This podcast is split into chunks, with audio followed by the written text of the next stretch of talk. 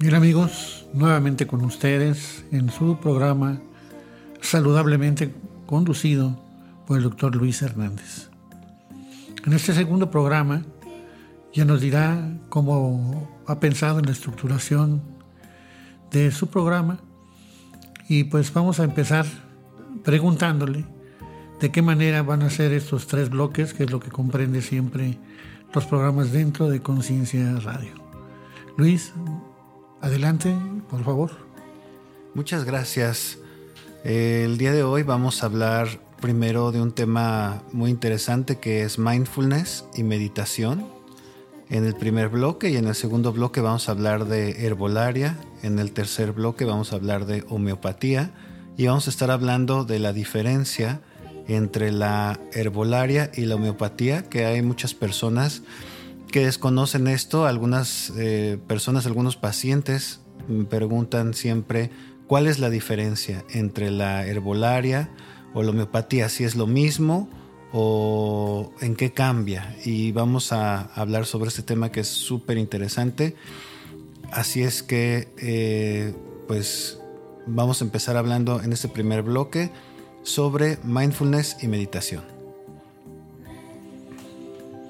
Muy bien, entonces, para empezar con ese primer bloque, la meditación ha sido un tema en muchas eh, tradiciones, en muchas búsquedas espirituales, y se ha confundido mucho las cuestiones de meditación, una visualización, una relajación. Asimismo, la meditación implica muchas cosas. Y recientemente, por decirlo así, aunque ya tiene algunos años, desde los Estados Unidos aparece mindfulness, que si lo revisamos es, una meditación de hace muchísimos siglos incluso. Pero como el tema es de mindfulness, pues adelante, a ti te corresponde, Luis, y te dejo el micrófono para que nos expliques. Muchas gracias, Saúl. Fíjate que el tema del mindfulness se ha dado mucho a conocer actualmente, yo creo que ha sido una acertada forma de difundir la meditación, porque finalmente mindfulness es una práctica meditativa.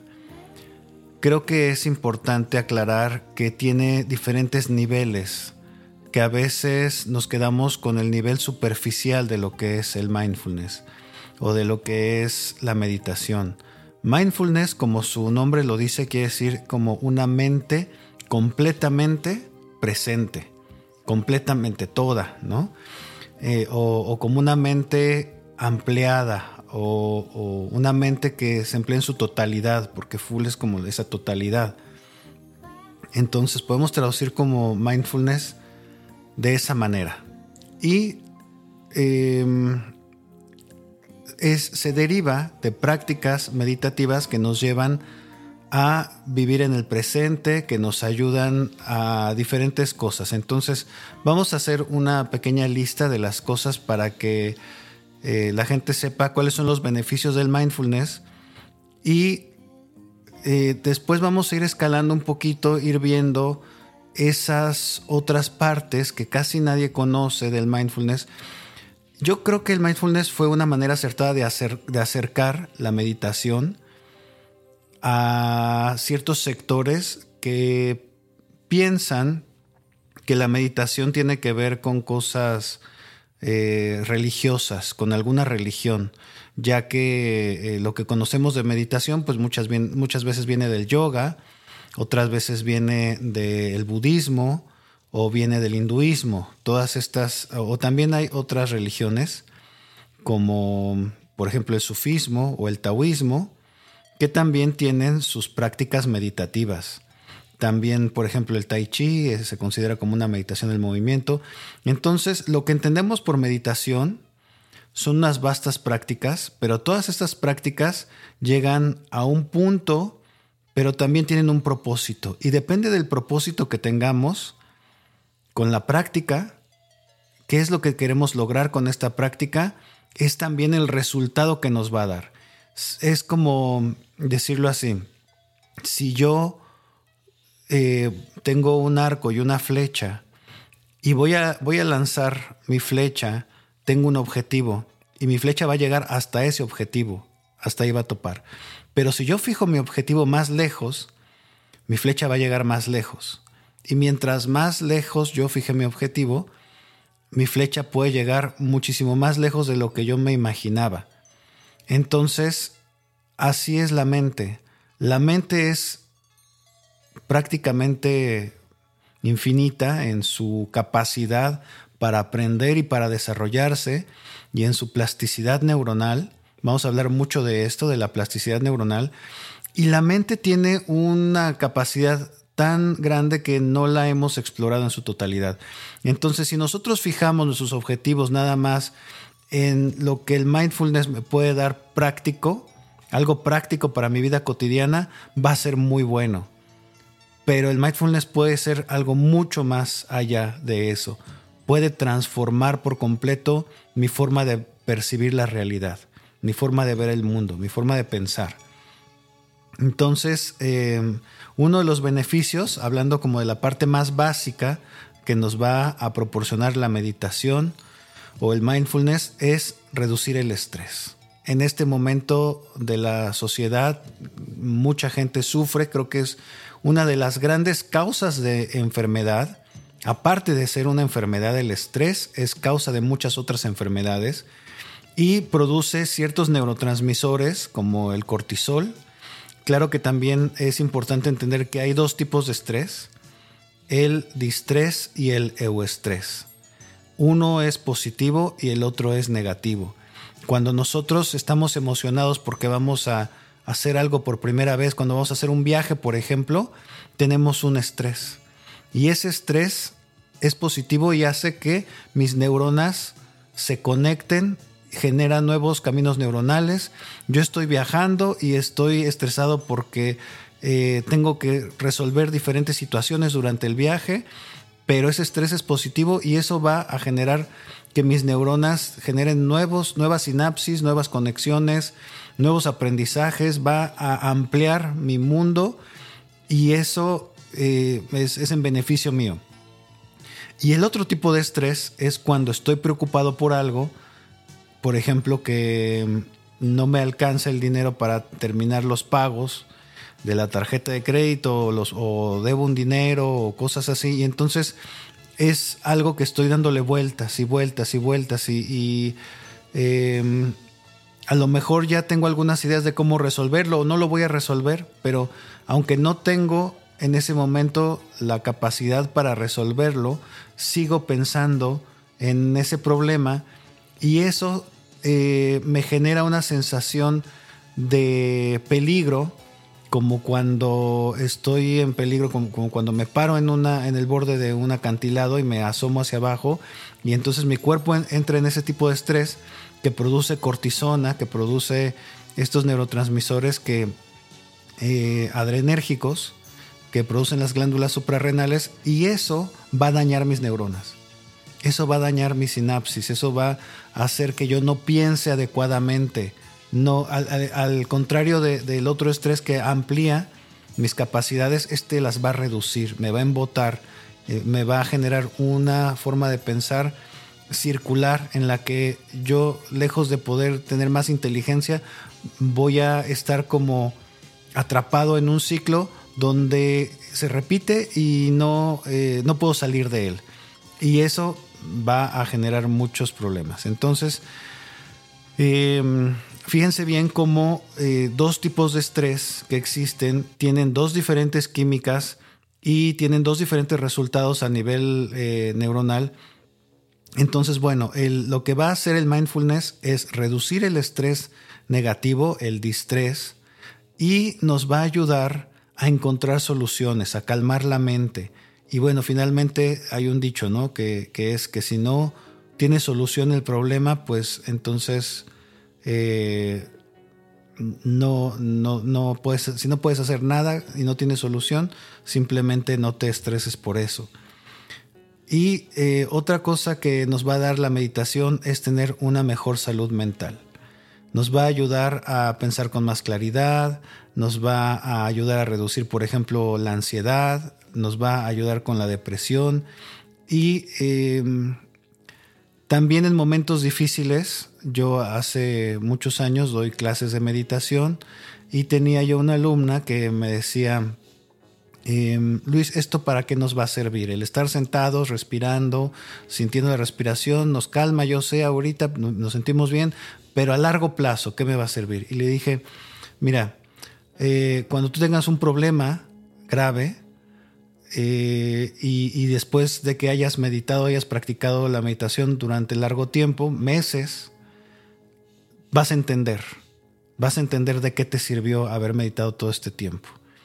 Y eh, pasaron los años, eh, ella siguió meditando, pasó que yo me fui a la India un año y en ese tiempo les recomendé con mi maestro de meditación, ellas se cambiaron de, escuela, se, se fueron a esa escuela de meditación y siguieron siguieron este, meditando y un día, como tres años después de, que nos dejamos de ver, em, me habla por teléfono y me dice, Luis, es, eh, acabo de entender lo que un día me dijiste. Me acordé de ese momento en el que nos enseñaste que la meditación me iba a servir en un momento cuando yo tuviera un problema. En ese momento, un familiar había desaparecido había indicios de que lo habían secuestrado, había indicios de que había ido a otro país y, a lo mejor lo habían detenido, la policía o algo así. Entonces no sabía bien dónde estaba, qué estaba pasando y estuvo como una semana sin saber de su familiar. Y tenía muchísima, muchísima preocupación, obviamente, pero decía, eh, soy capaz de serenar mi mente de, calmarla y, estar tranquila, estoy tranquila, ¿no? Eh, eh, entonces, ahora me doy cuenta de que todos estos años que he practicado la meditación me han servido muchísimo, porque si yo no tuviera eso ahorita, estaría muy mal, estaría pues pues así decirlo, ¿no? Como vuelta loca o, angustiada o llorando y, además no solucionaría nada con eso. Finalmente se está haciendo lo que tiene que hacer para encontrarlo. Finalmente sí lo encontraron y este, estaba bien, había tenido un problema legal en, la frontera y ahí este, lo tenían retenido, ya después lo pudieron este, traer a México y todo estuvo bien y regresó a su casa, pero em, en, esos momentos es cuando entiendes todo lo que trabajaste en la meditación para qué era. En el momento en el que estás meditando a lo mejor no, no lo entiendes, porque la meditación es una práctica que tiene beneficios a largo plazo y es en el largo plazo en el que vamos a ver realmente para qué es la meditación y estos beneficios se pueden extender a años. O sea, si yo medito un mes, es bueno. Si yo medito un año, es mucho mejor. Si yo medito cinco años, es maravilloso. O sea, el, mayor tiempo que yo le dedique a esto, voy obteniendo cada vez más y más y más y más beneficios. Entonces, em, ¿por qué? Porque la mente es infinita en su, en su capacidad de aprender y en, su capacidad de concentrarse y en su capacidad de hacer eh, muchas cosas. Entonces, em, vamos, a, vamos a ir terminando este bloque diciendo que eh, el mindfulness también nos ayuda en, en, una parte básica, en el trabajo, por ejemplo, a concentrarnos mejor, eh, a tener mejor rendimiento, mayor productividad para dormir mejor también nos ayuda mucho. En cuestión emocional, para aprender a gestionar nuestras emociones, no reprimirlas, sino gestionarlas. Em, también, por ejemplo, para enfermedades crónicas, enfermedades dolorosas, también nos ayuda mucho eh, para trabajar con el dolor. Entonces, em, esa es como la parte básica del mindfulness para lo, que nos puede servir en un inicio, pero más adelante si nosotros lo practicamos, podemos ir cambiando nuestra forma de percibir el mundo. Podemos ir entendiendo que algunas cosas que, algunas creencias que teníamos no eran tan, tan ciertas o tan seguras o tan importantes y podemos ir viendo la vida de otra manera.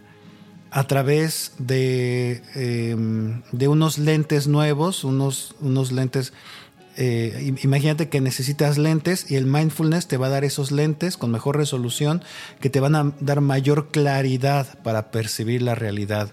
Porque los lentes que estás usando, eh, los lentes de la preocupación, de la angustia, del estrés, son lentes que modifican nuestra percepción de la realidad. Por poner un ejemplo, cuando estamos preocupados, el tiempo se alarga, la percepción del tiempo es diferente cuando tenemos una preocupación o cuando estamos felices. Entonces, eh, ese es un ejemplo de cómo cambia la percepción de la realidad en base al estado mental. Cuando nosotros estamos en un estado mental de concentración, de meditación, nuestra percepción de la realidad, no solo del tiempo, sino de lo que sucede es muy diferente y también ampliamos nuestra conciencia en cuanto al conocimiento de las cosas, de la causalidad de las cosas, de por qué pasan las cosas. A veces decimos, bueno, es que eh, fulanito hizo esto porque, porque está enojado conmigo. Y cuando amplías tu mente, tu conciencia, tu percepción, te das cuenta que, no, que en realidad a lo mejor sí está enojado contigo, pero a lo mejor también tiene un montón de problemas detrás y tiene una historia y que tiene una educación, que tiene un, bagaje cultural.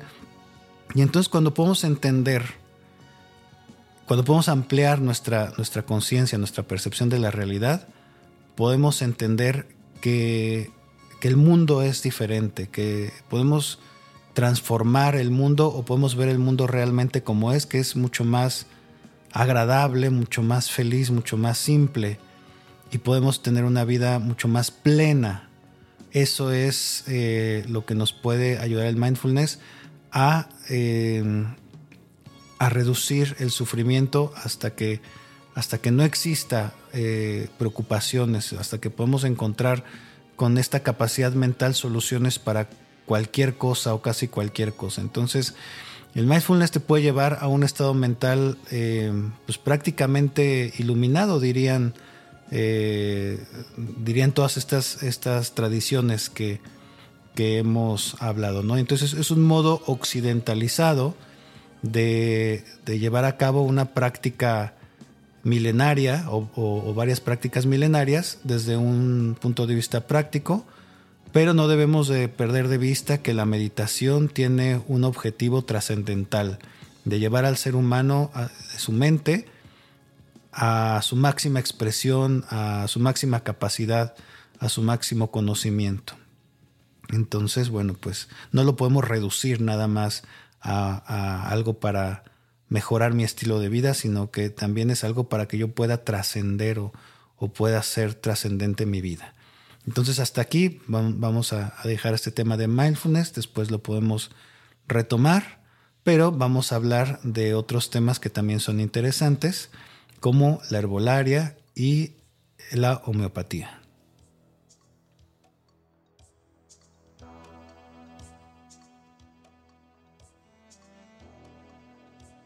Mira amigos, hemos llegado al término del primer bloque a través de la página de, Conciencia Radio pueden ustedes entrar, chatear, mandar mensajes para que Luis responda en su momento a cualquier inquietud del tema o los temas que va a tratar.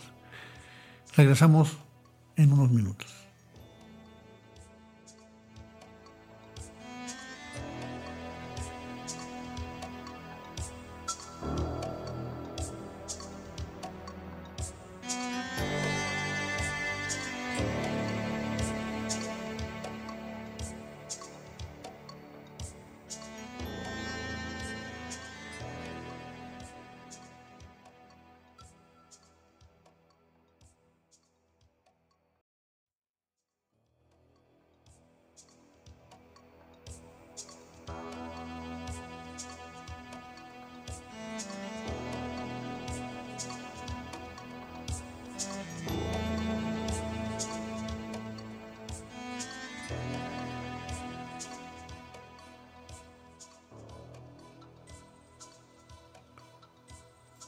Regresamos a su programa Saludablemente, conducido por el doctor Luis Hernández.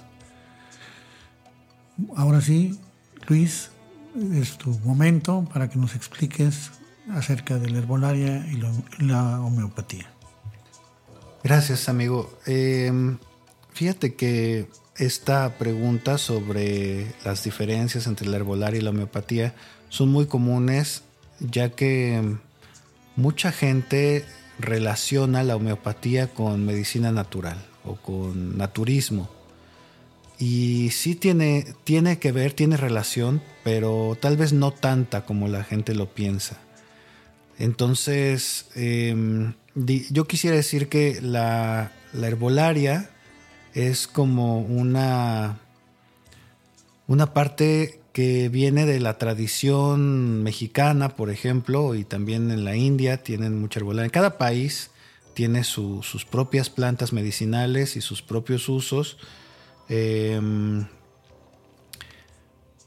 pero eh, en comparación con la medicina tradicional, pues digamos que mucha gente practica la herbolaria de manera empírica, sin haber estudiado, ¿no? Em, entonces eso facilita, tiene sus pros y sus contras de los que vamos a hablar ahorita, em, pero después también tenemos eh, la, medicina convencional, la medicina de patente, que esa requiere que un médico la recete y que la conozca em, las dosis, por ejemplo, y eh, para qué sirve cada medicamento. ¿no? Entonces, aquí quisiera poner un poquito la, medicina homeopática en medio, para que me entiendan un poquito de, de cómo, cómo ver la diferencia entre el herbolario y la homeopatía. La homeopatía está en medio porque la homeopatía, si bien es una medicina natural, o, se prepara a través de, ciertos componentes naturales, em, se requiere de un médico o de alguien que haya estudiado homeopatía para poder recetarla. No es como que me... No, funciona así la homeopatía en cuanto a que me dijeron que me tomara este tecito y, y me va a funcionar para la tos la homeopatía no funciona así, requiere ser un médico el que la recete y eh, un médico que haya estudiado y que, sepa las dosis, igual que, si fuera la medicina em, de patente, ¿no? Que compramos en las farmacias. Entonces, por eso la homeopatía no es tan sencilla como la herbolaria en el sentido de que se puede tomar uno un, remedio para, para tal o cual enfermedad.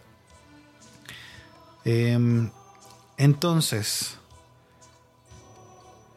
vamos a, empezar diciendo em, que la herbolaria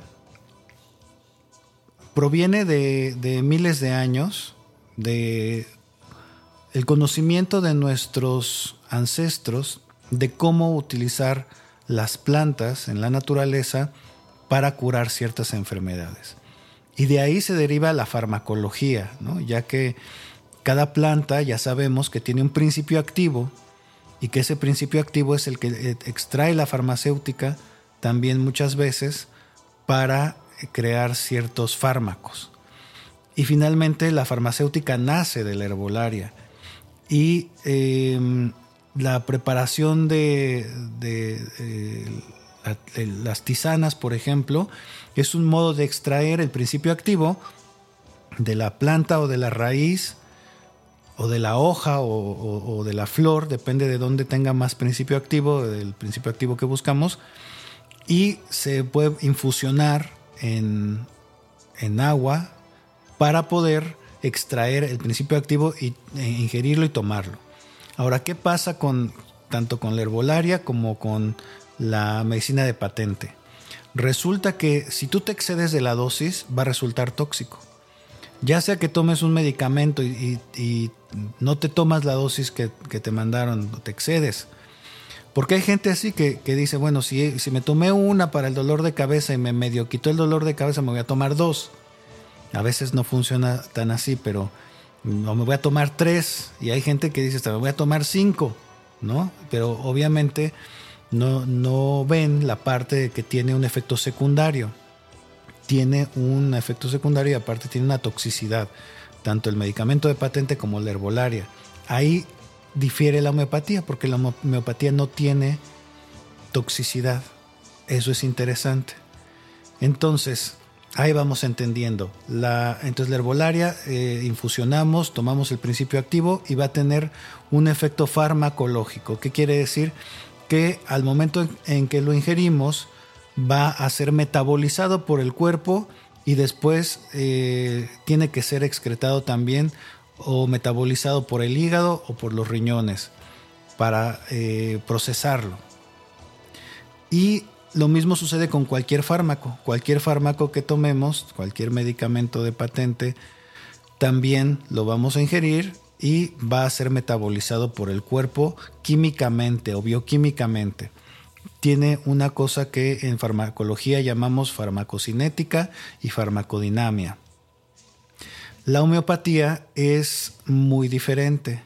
La homeopatía lleva un proceso en el cual se toma una sustancia que puede ser eh, desde una planta medicinal como, como la camomila o la conocida manzanilla, o puedes tomar eh, una raíz, o puedes tomar eh, un veneno de, También usamos, por ejemplo, el veneno de una serpiente que se llama la quesis, y se prepara un medicamento que así le llamamos la quesis.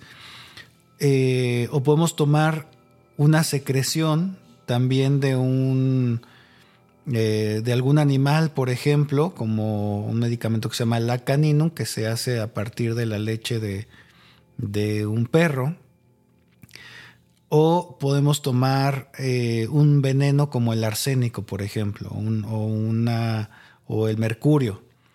Y ese elemento principal que esté en bruto, digamos, va a tener un tratamiento de dilución y dinamización.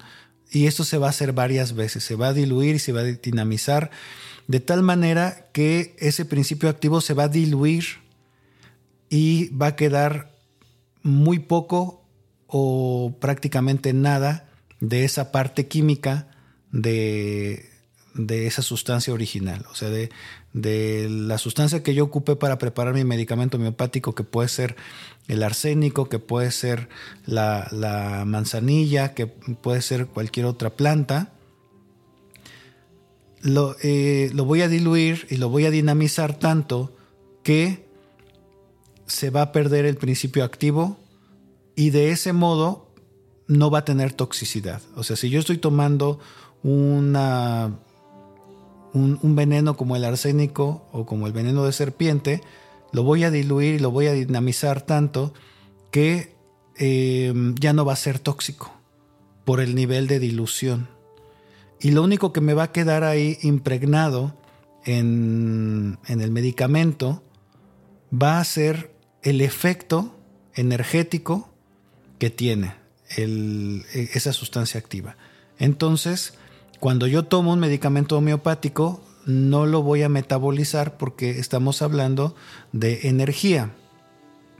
Si nosotros ponemos un medicamento homeopático en un cromatógrafo de gases donde vamos a buscar principios activos, vamos a encontrar muy poco o nada de la sustancia activa. Prácticamente vamos a encontrar más del vehículo. Y si nosotros lo, lo ponemos en un resonador magnético, vamos a encontrar que cada medicamento homeopático es diferente y tiene una huella energética diferente. O sea, cuando hablo de energía, no estoy hablando de algo esotérico, estoy hablando de una energía que se puede medir en un resonador magnético. Y ahí podemos ver que cada medicamento homeopático tiene una huella distinta.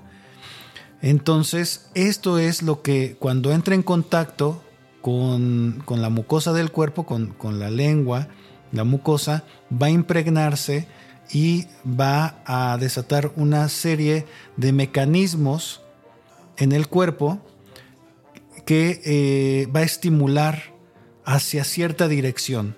Entonces cada medicamento va a estimular al cuerpo humano en, en una dirección específica. ¿Cómo yo sé, como médico homeópata, que efecto tiene el medicamento homeopático en el cuerpo humano? Pues es muy fácil, hacemos una práctica que se llama experimentación pura. Hahnemann, hace 200 años, el creador de la homeopatía, creó esta técnica de experimentación pura. ¿Qué quiere decir la experimentación pura? Tomas 50 individuos completamente sanos y les vas a dar un medicamento homeopático y vas a estudiar qué efecto tiene el medicamento homeopático en, ese, en esa persona. Y entonces ya sabes cómo va a actuar ese medicamento en una persona enferma. Eh, ese, es el, ese es el principio de la homeopatía y es por eso que el medicamento homeopático, al ser una huella energética, al ser una huella electromagnética, no va a tener toxicidad porque no tiene la sustancia activa y em, a la hora de que lo consumimos no nos va a causar ninguna toxicidad y afortunadamente también no va a generar ningún efecto secundario. Es decir, eh, tanto la herbolaria como, como la medicina de patente, pero en ese caso más la medicina de patente, al ser medicamentos tan concentrados, con tanta sustancia activa, eh, que está hecho en un laboratorio, generalmente tienen un efecto secundario. Y este efecto secundario pues puede ir desde tos hasta un efecto permanente, ¿no? Entonces, eh, lo que hacemos en medicina es valorar una cosa que se llama riesgo-beneficio. Si el medicamento le va a causar un efecto secundario a mi paciente, pero el beneficio es mayor, por, decirlo así, yo, yo sé que le va a causar cierta toxicidad, pero le voy a salvar la vida, pues entonces el, beneficio es mayor que el riesgo. Entonces ese es, un criterio que usamos en medicina. Y siguiendo ese criterio, si yo soy médico y tengo un medicamento homeopático y sé que ese medicamento le va a causar un beneficio y el riesgo es casi nada. O sea, realmente la homeopatía, al no tener toxicidad, al no tener efectos secundarios, no tiene ningún riesgo de, causar daño si es ocupado adecuadamente. Claro que estoy pensando en que lo está prescribiendo un médico homeópata. ¿En qué casos sí podría a lo mejor generar un daño la homeopatía? En el caso de que alguien tomara un medicamento homeopático sin que haya sido prescrito por un médico, o sea, que, que tuviera desconocimiento y que estuviera tomando por mucho tiempo un medicamento a una potencia muy alta. También eso hay que entenderlo. En la homeopatía tenemos dosis, que es la frecuencia con la que se toma un medicamento. O sea, eh, voy a tomar el medicamento tres veces al día, siete gotas tres veces al día, o 15 gotas cada ocho horas, o, cada 12 horas, o cada 24 horas. Ese, esa es la dosis. Pero también en homeopatía tenemos algo que llamamos potencia y la potencia del medicamento homeopático es qué tan diluido y dinamizado está el medicamento. Entonces mientras ese medicamento está más dinamizado, tiene más energía y al estar más dinamizado es una potencia más alta. Entonces, si eh, para ciertas enfermedades es mejor usar potencias bajas, es más efectivo. Para ciertas otras enfermedades es mejor usar potencias altas. Es más efectivo para ese tipo de enfermedades. Entonces, las potencias bajas, eh, si las toma uno por mucho tiempo y no, no necesitamos ese medicamento, nos puede causar un cambio en nuestro organismo. ¿Por qué? Porque ya dijimos, el medicamento homeopático se experimenta en individuos sanos y genera cambios, ¿sí? Pero estos cambios se van a eh, durante la experimentación se hace en potencias bajas por un tiempo determinado para que no genere, cambios permanentes. Ha, habido gente que toma medicamentos homeopáticos durante mucho tiempo a potencias altas y eh, les genera un síntoma que después ya no se les quita. Entonces, eh, ahí sí podría haber un, riesgo que no es tan grave porque no, no te intoxica, no te pone eh, en riesgo tu vida, pero pues sí es un efecto negativo el, que tomes algo que no tienes ninguna razón para tomarlo o, que simplemente decidiste tomar un medicamento que sí tiene una acción en el, en el cuerpo. ¿no? Entonces hay gente que, que piensa que la homeopatía, al ser tan segura, la puede tomar indiscriminadamente. Y eso es un grave error. No se puede tomar indiscriminadamente. Si tomas un medicamento homeopático que no necesitas y lo tomas a potencias altas por largo tiempo, sí te va a causar un daño. Si tomas un medicamento homeopático prescrito por un médico homeopata, pues es porque lo necesitas. Y si lo estás tomando es porque tienes una afección. Y si estás viendo mejoría en tus síntomas y ves que estás sanando, pues quiere decir que te está sirviendo, que te está ayudando y va a llegar un momento en el que ya no lo vas a necesitar y lo vas a dejar de tomar. Entonces, eh, la homeopatía pues tiene esa, esa, gran ventaja.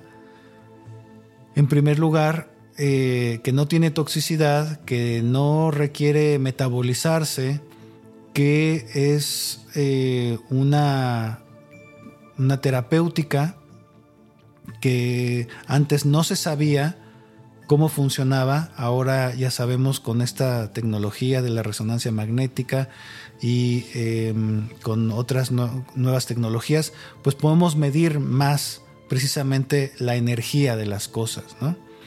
Entonces, em, esta, esta terapéutica, la medicina homeopática, no es como la herbolaria porque no tiene un principio activo que es el que está actuando, sino que ese principio activo ya lo que actúa es la dinamización de ese principio activo. Y vamos a, dejar aquí este bloque y en el siguiente bloque vamos a continuar hablando sobre estas diferencias entre la herbolaria y la homeopatía. Bien amigos, entonces estemos atentos a eh, regresando al tercer bloque acerca de este tema. Y les recuerdo nuevamente, comuníquese con nosotros a través de las redes sociales. Estamos muy dispuestos a contestar sus dudas y preguntas. Regresamos en unos minutos.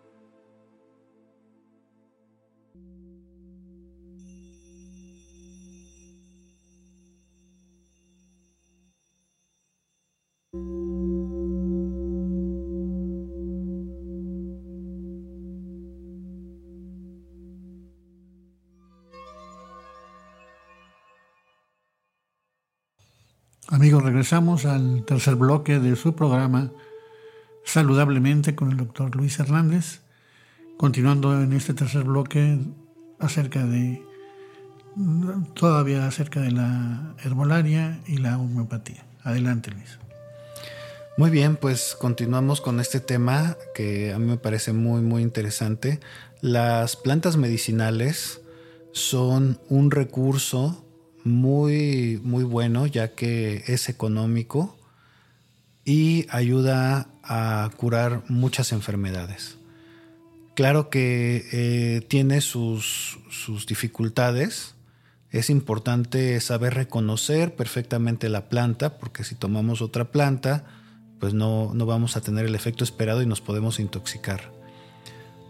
Eh, hay plantas que, se parecen, se semejan y no son la misma planta. Entonces, esa es una de las dificultades, pero una vez reconociendo efectivamente la planta, ya la, la tienes o la compraste, es cómo la dosifico. A veces también no tenemos como una claridad de la dosificación y esto se debe a que eh, todo esto ha sido como una tradición oral, ¿no? De, abuelos a, hijos o nietos. Em, de tal manera que, por ejemplo, te dicen, bueno, pues tómate un tecito eh, con una pizca de tres dedos, una pizca de dos dedos, eh, es difícil como encontrar un manual de herbolaria donde venga exactamente qué gramaje, ¿no? cuántos gramos de, de la planta para poder hacer la infusión. Y también el estudio o el entendimiento de por cuánto tiempo debo de infusionar cada, cada parte de la planta. Por ejemplo, si yo infusiono demasiado un principio activo, lo puedo desnaturalizar o puedo perder sus, sus eh, valores alimenticios o sus, o sus valores curativos.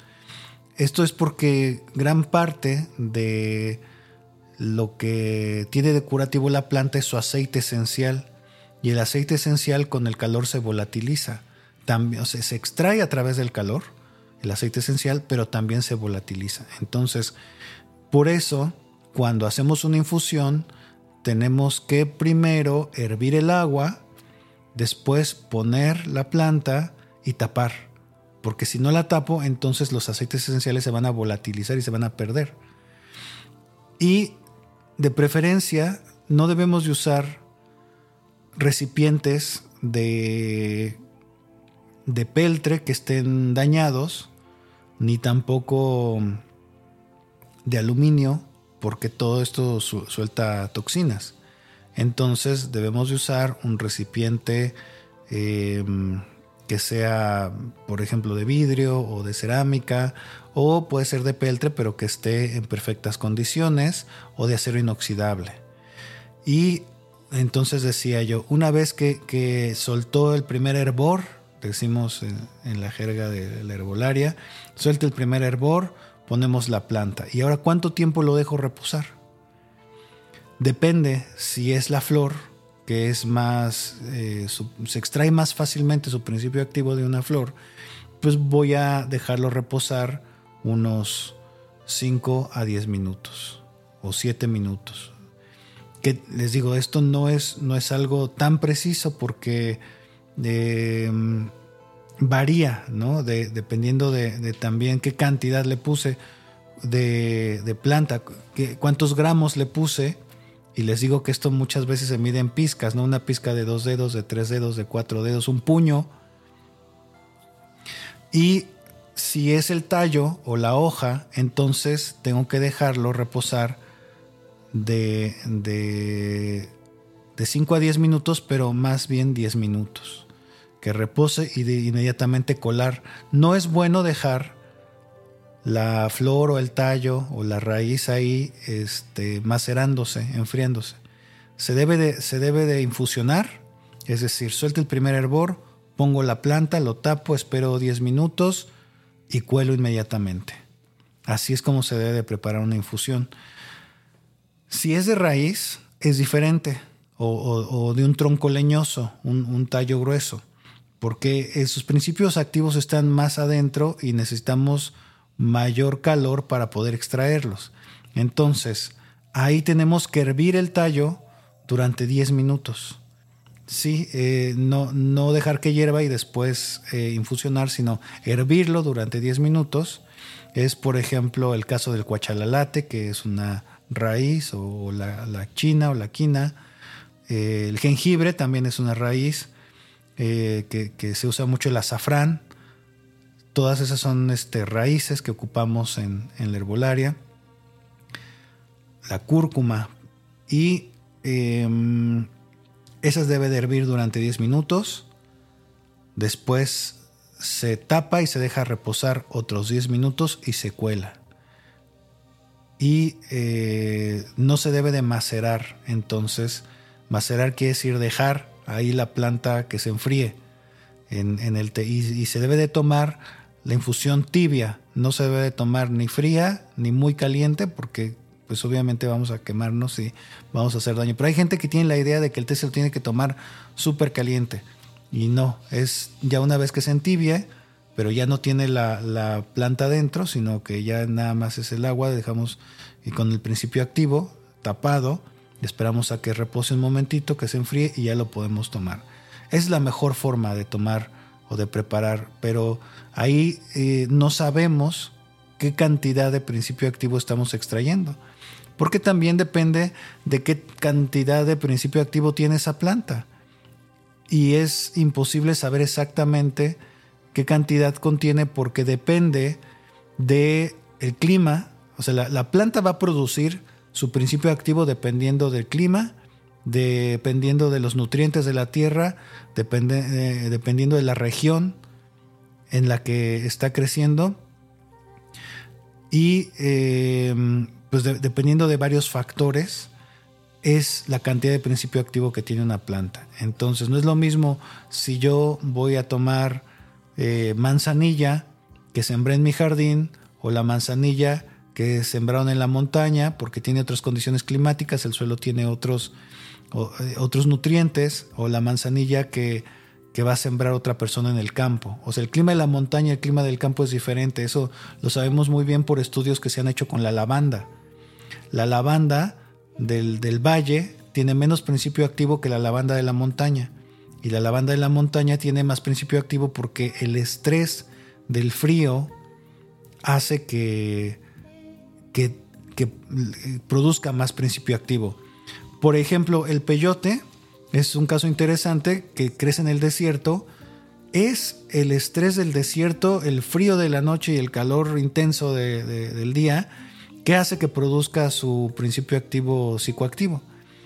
Si yo tengo mi peyote y, lo quiero tener en mi casa, en, la sombrita y así lo cuido y lo riego, no va a tener este principio activo porque es el estrés lo que hace que produzcan ese principio activo.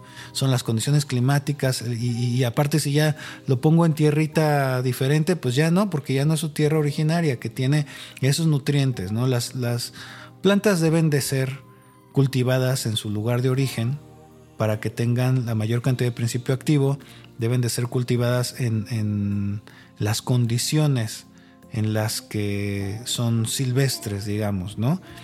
Entonces, bueno, pues si, si yo ya tengo mi huertito en casa, que es maravilloso poder tener aquí tu manzanilla, tu menta, tu hierbabuena, tu este de limón, por ejemplo, o, o tienes un naranjo y vas a hacerte una infusión de ojos de naranjo.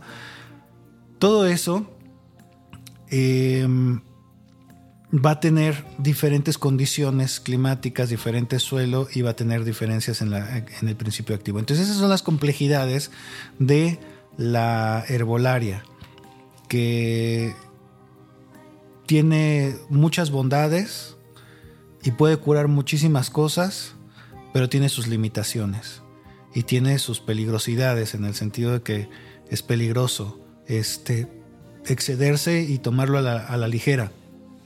Y es peligroso también equivocarse de planta.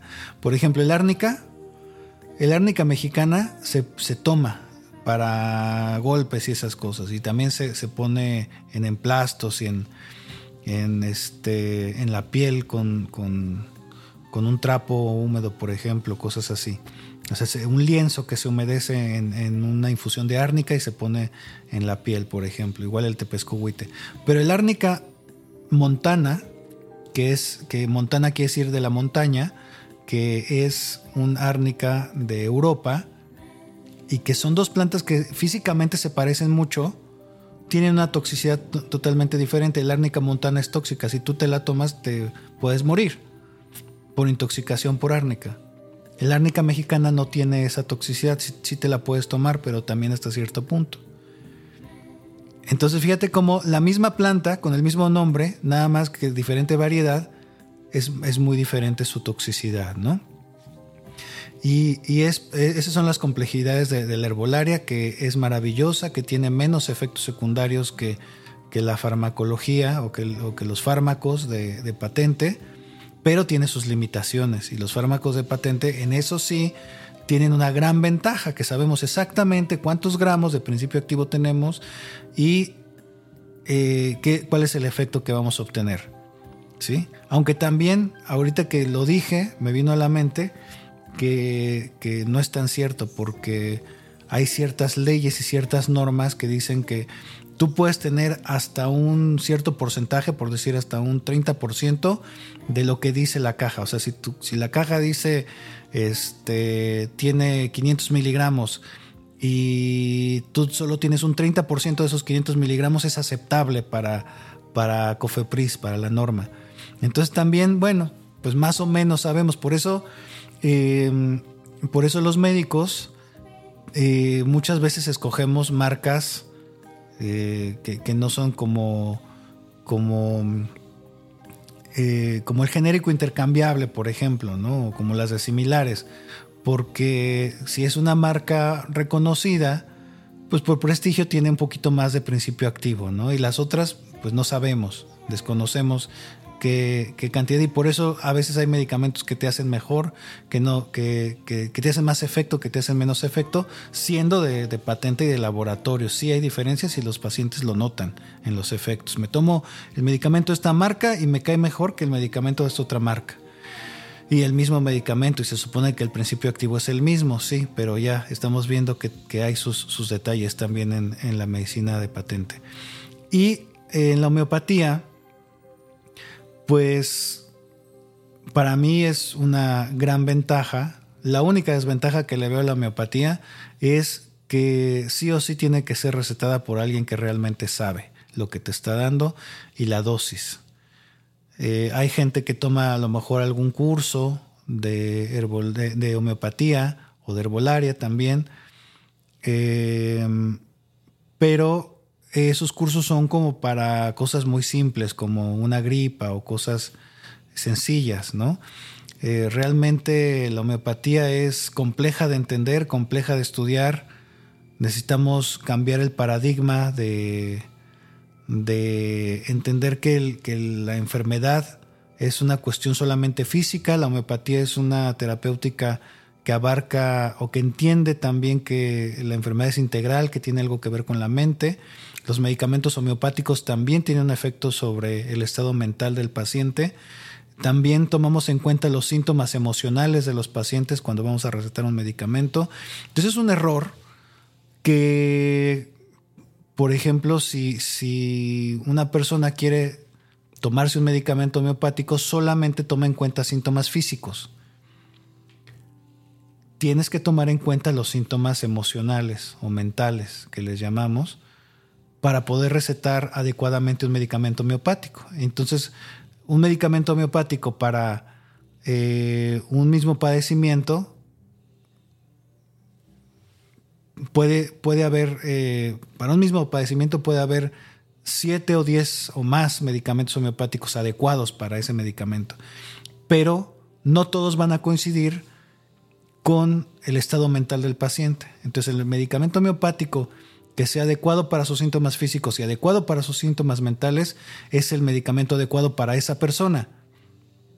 Y tienes que conocer perfectamente el medicamento homeopático en sus síntomas físicos y en sus síntomas mentales, no nada más como, como una receta de, de, a ver, para la gripa, este y este y este. Y es que eso hacemos con la medicina de patente y también con la herbolaria esos dos puedes decir, bueno, para la tos tenemos el gordolobo, el sauco, el jengibre también a veces ayuda un poco, o el, ajo, tenemos también eh, la bugambilia para la tos, ¿no? Y en homeopatía dices, para la tos, no, para la tos hay muchísimos más, pero ¿cuáles son los síntomas emocionales del paciente? ¿Sí?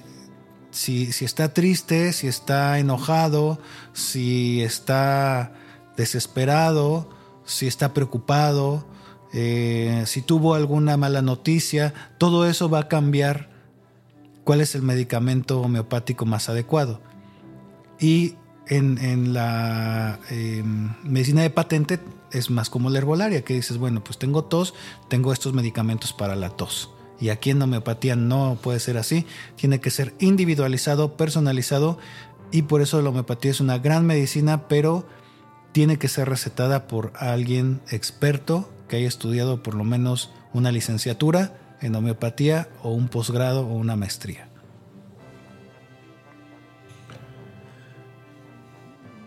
Bien amigos, pues hemos llegado al término del programa Saludablemente con el doctor Luis Hernández. Hay muchas cosas, muchas preguntas, dudas quizás, las abordará a medida que vaya pasando diversos programas, pero sus preguntas y comentarios van a enriquecer y a, que dé respuestas puntuales y tengan un mejor resultado de cada programa. Amigos, gracias por su audiencia. Estamos listos para el siguiente programa, pero por lo menos el, el día de hoy hemos terminado, deseándoles que estén sanos de cuerpo, mente y espíritu. Hasta luego.